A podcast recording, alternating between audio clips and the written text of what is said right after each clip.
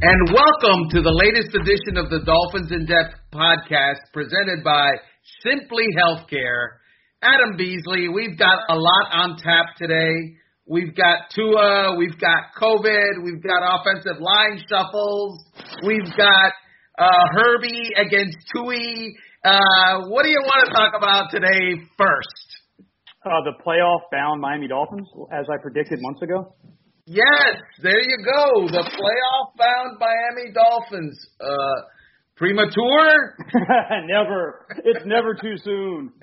uh, I don't. I haven't looked at the conference um, standings of late. Are they in as of uh, right now, or are yeah. they not in? Yo, you know, no, they are in, and they are interesting for the Miami Dolphins right now. Uh, through uh, through eight games, they are in a four-way tie uh, for the number six seed at five and three with the uh, I said Oakland, the Las Vegas Raiders, the Cleveland Browns, and the Indianapolis Colts. By way of tiebreakers, Armando, the Dolphins currently sit at the seven seed. And guess what? Seven teams from the AFC will make the playoffs this year. Uh, I should start making my hotel reservations and my flight arrangements. Correct? Um, well, actually, it might be eight teams make make the playoffs, right? I mean, they're they're going to go all sorts of wacky in case the COVID deal gets crazy this uh, winter. So it's very possible that an extra team shows up, and that would definitely put the Dolphins in play. Yeah, I mean, th- this is how close we were uh, to an eighth team being added to the playoffs if the Dolphins had come back Saturday with a whole raft of positive COVIDs after ruling out five coaches and uh, Lynn Bowden Jr. for for the game, if if if four or five Dolphins players had popped positive on Saturday, uh, we would almost likely be having, almost certainly be having an 18th NFL regular season week and a 16 team uh, NFL playoffs. That's how close we are. That's how on the razor's edge the NFL is to going to another week, and it's going to happen because once you get past your bye, as the Dolphins have, there is zero margin for error. And if the Dolphins have a week they can't play, or their opponents have a week that they can't play against them, you're, to get all 16 games in, you have to go to an 18th week.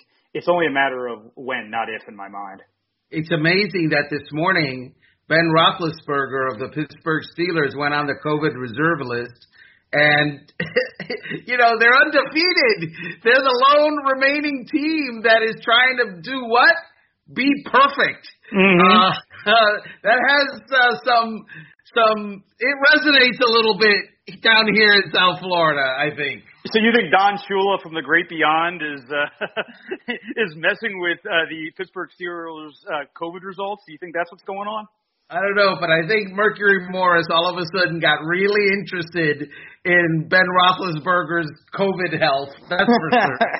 now you know you you know would be an incredible, uh, well, certainly sad, but an incredible turn of events if uh, the Steelers were only able to play 17 regular and postseason games and go 17 and 0.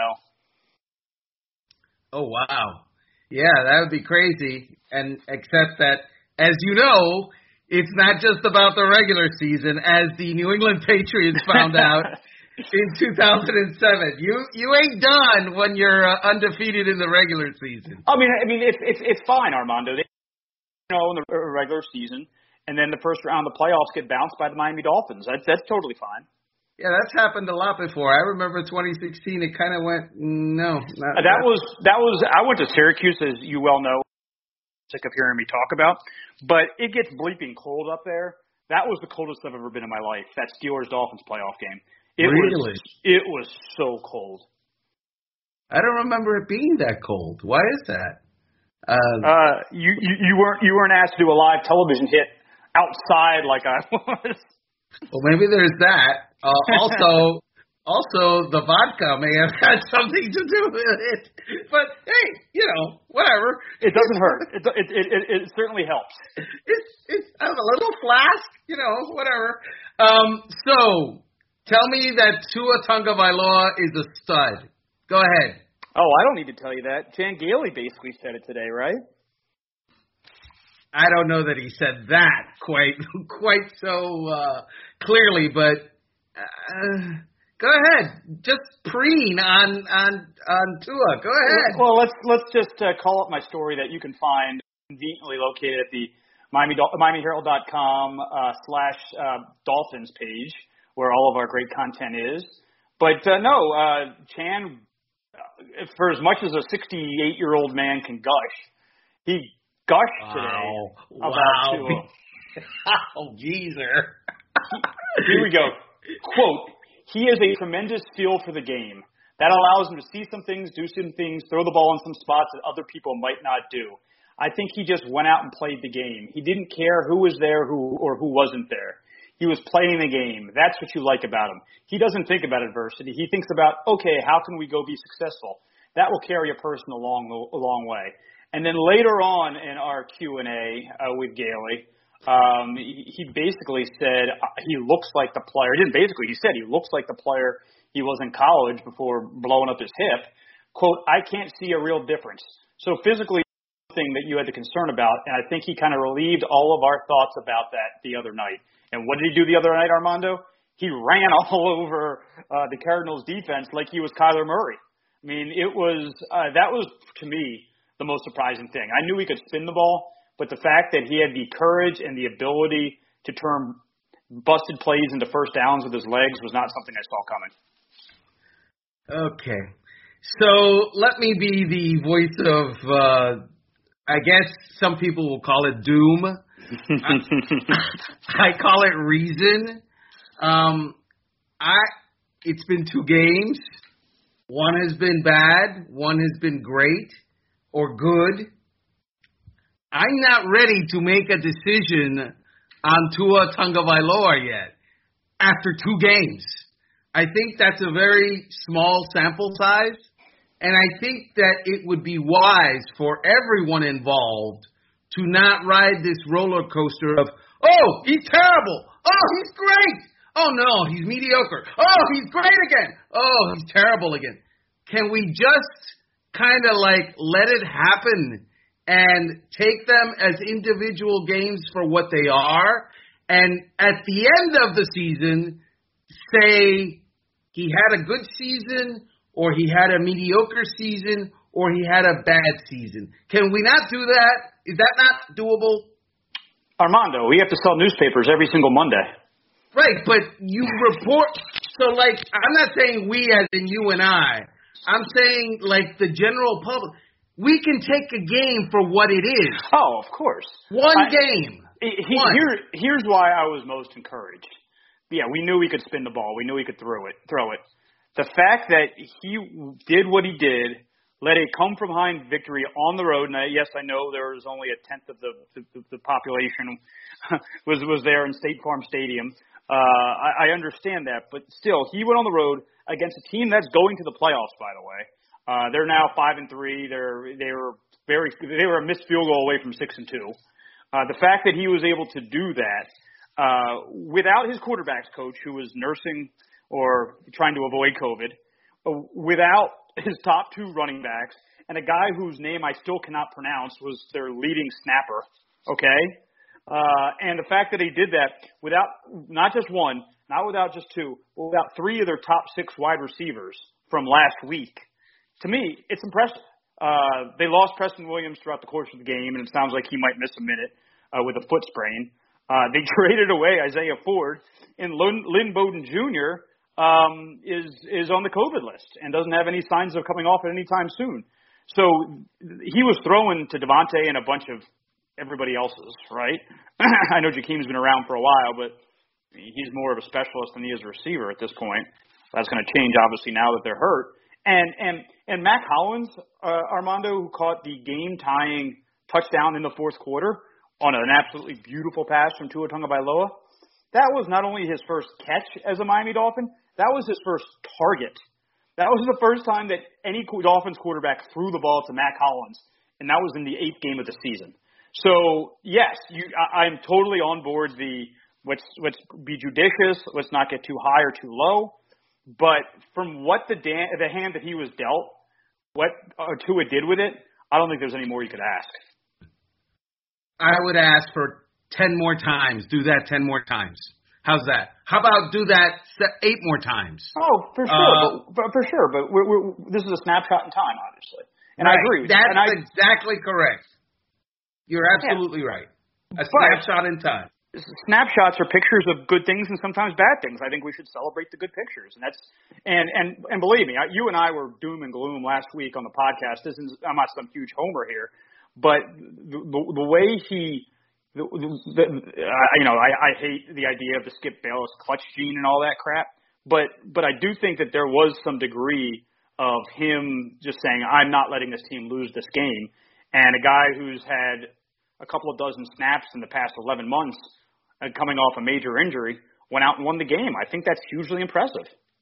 Oh no, uh, I during the game, I, I had a a guy who is an NFL general manager, and he texted me gamer when he yeah. saw what what what Tua did in the fourth quarter. I got the text gamer, and yeah. I knew that he wasn't talking about you know, Mack Hollins. okay, uh, I knew that. But again, one game. Last week was doom and gloom for one game. This week we are. It's it's a bed of roses and it's very comfortable and it smells really good. But one game, one game. That's all I have to. I mean, you can everybody that I'm around, my family is like, we got a quarterback. And I'm thinking, one game. Let's see. I, I you know, I, I have, I'm not in a rush. I'm not dying anytime soon. I'm fine. Well, that's, so, that's that's the best news we've had all day. By the way, Armando, I'm, I'm glad to hear that you're physically in a good condition. That's that's very encouraging to hear. Yeah, uh, it wasn't the case in July, but that's another story. Uh, anyway, so, let's uh, let's take a break, and we'll be uh, right back on the other side to discuss all things not Tua. Hey, it's Kaley Cuoco for Priceline. Ready to go to your happy place for a happy price? Well, why didn't you say so? Just download the Priceline app right now and save up to 60% on hotels. So, whether it's Cousin Kevin's Kazoo concert in Kansas City, go Kevin, or Becky's Bachelorette Bash in Bermuda, you never have to miss a trip ever again. So, download the Priceline app today. Your savings are waiting. Go to your happy place for a happy price. Go to your happy price, Priceline. Star of the show, Adam Beasley. Uh, COVID, go. Uh, I don't want to catch it, and I may have in Scottsdale. oh, you, you, you talk about a you, t- you talk about a, ta- a town that is non-compliant, Armando.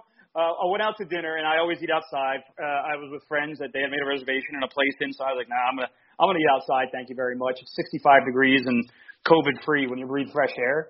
Uh, but walking back to my hotel, uh, one of the nights I was there, you would have thought it was Mardi Gras on Bourbon Street. There were not hundreds, but thousands, thousands of people partying in the streets, nightclubs completely packed.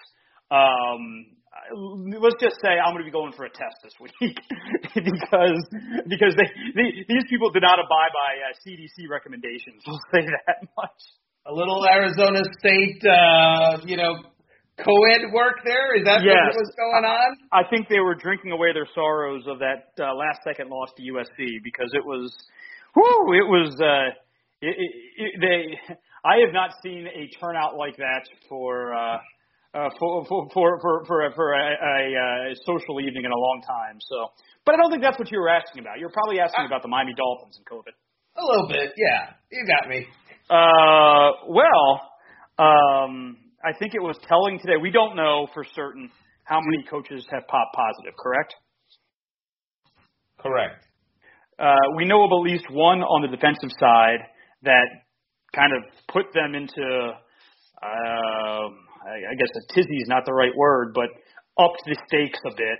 And it, uh, I don't know if it was contact tracing that that made poor others uh, um, miss the game. And you know, I mentioned Lynn Bowden's on the list, but I think now, like if, if if we get through the next two days without any more players going on the COVID list and without coaches disappearing, I think we can breathe a little bit of a sigh of relief. But this is something we're going to be dealing with for for the the, the last eight weeks of the season and the, and the postseason when they make it. I mean, it's it's um, it's something that's not going to go away. And if this is the worst of it, the Dolphins got really lucky because, as you mentioned, you have you've had two not just starting quarterbacks, but like franchise quarterbacks in the last two weeks go on the COVID list. Matt Stafford and Ben Roethlisberger. Um, I think that was one of the many reasons the Dolphins decided against trading away Fitzpatrick uh, was that if Tua got sick, there was no one behind him. So um, I, I think that the, the, the Dolphins aren't breathing a sigh of relief, but they're a lot more relieved than they were four days ago when this thing started getting kind of scary for them. Right. Uh, Matt Stafford, I think, was a positive, a false positive, if I'm not mistaken. And he's, I mean, he, two, he, he's had two of those now, if that's correct, because he had one in the in the preseason as well. Yes, he yes he did.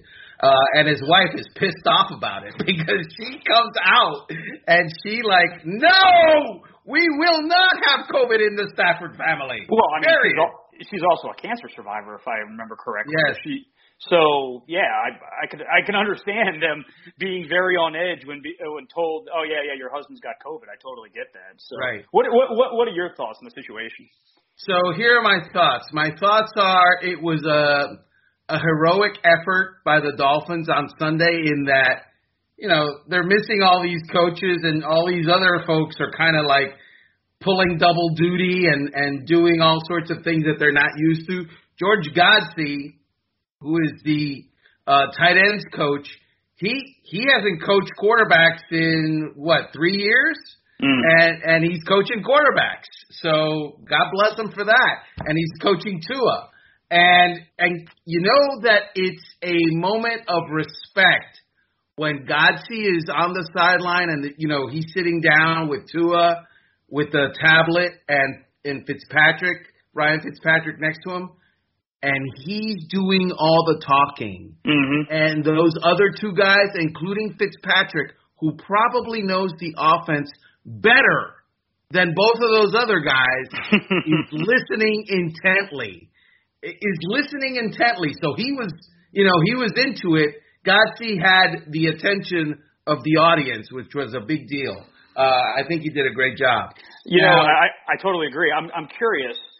Don't you wish you had a little bit more detail as to how everything came together? Because uh, Flo was, uh, you know, pretty cryptic on on Sunday and even less forthcoming today and or yesterday, and and and, and assistants weren't spilling the beans today. But I mean, he was talking about like their director of player development stepping in and doing some coaching and guys in security helping out. I would love to have names and and, and roles and duties, but uh, there's uh, the, the, the the the wall of silence on this organization precludes that, I guess.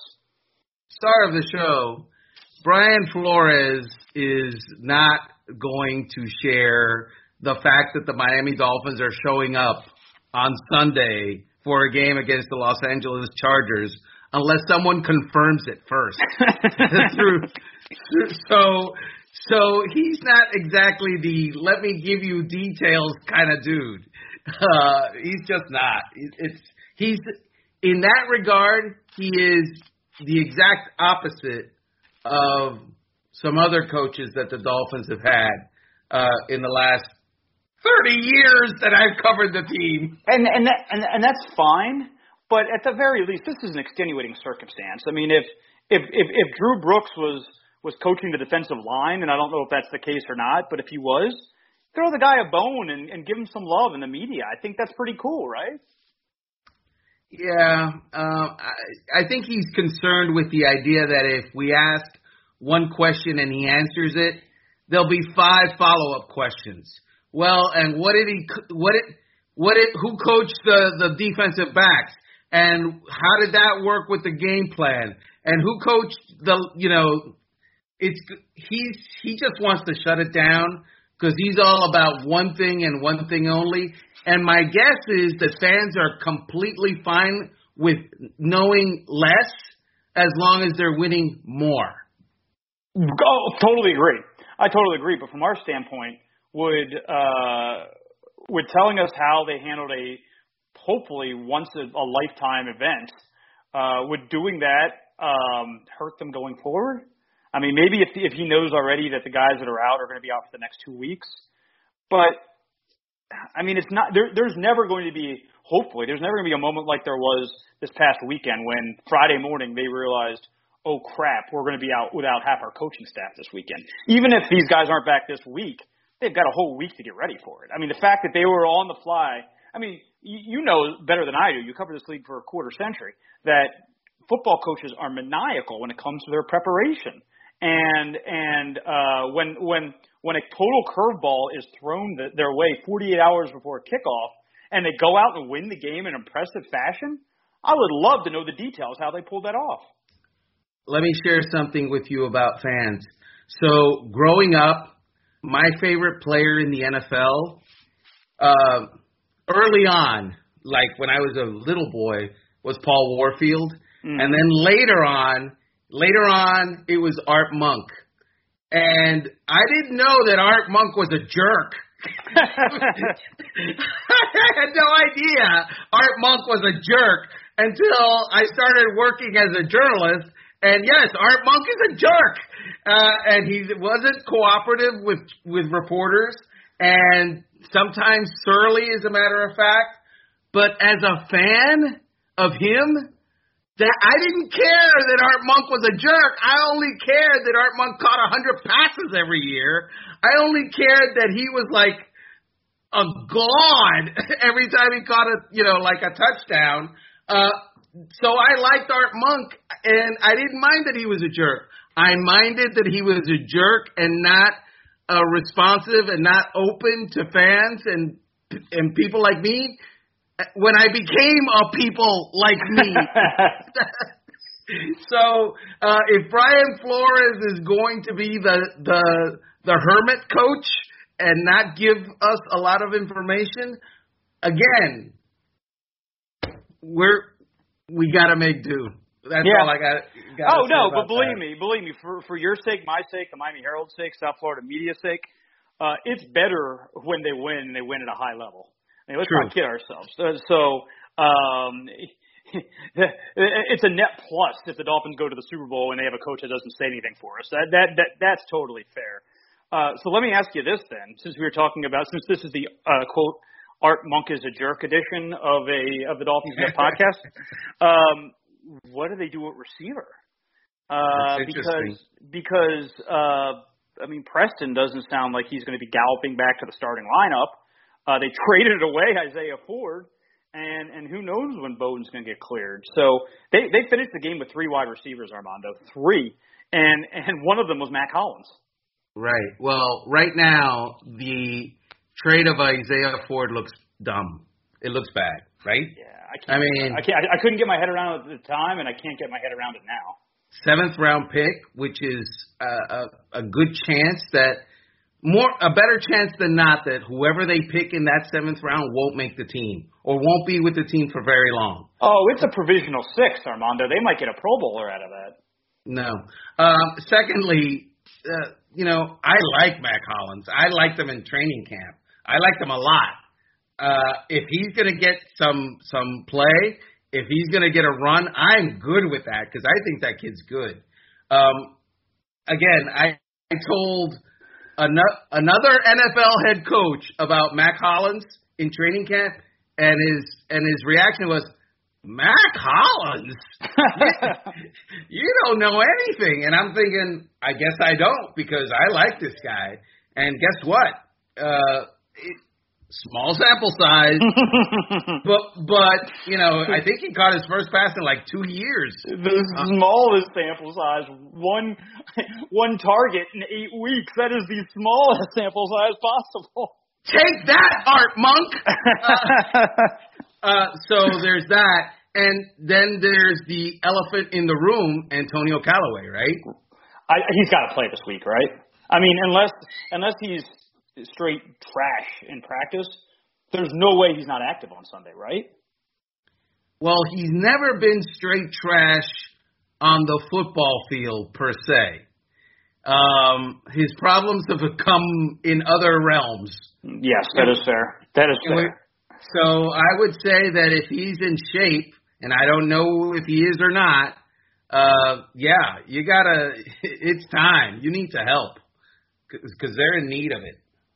Well, I'll, um, I agree with that, and uh, I'll, I'm not sure if I'll agree with your take on this last topic, but we'll get you out of here on this. Uh, did the Dolphins make the right choice in Tua Tagovailoa or Justin Herbert?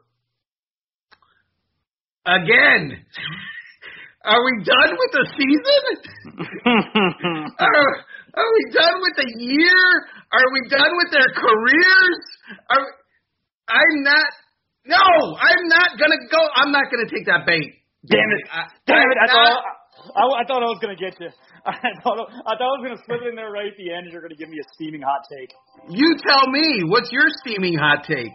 I, I was never a massive Justin Herbert believer. I feel like uh, Tua Tagovailoa uh, is the more accurate. He might not be the more explosive, but he's more the accurate quarterback.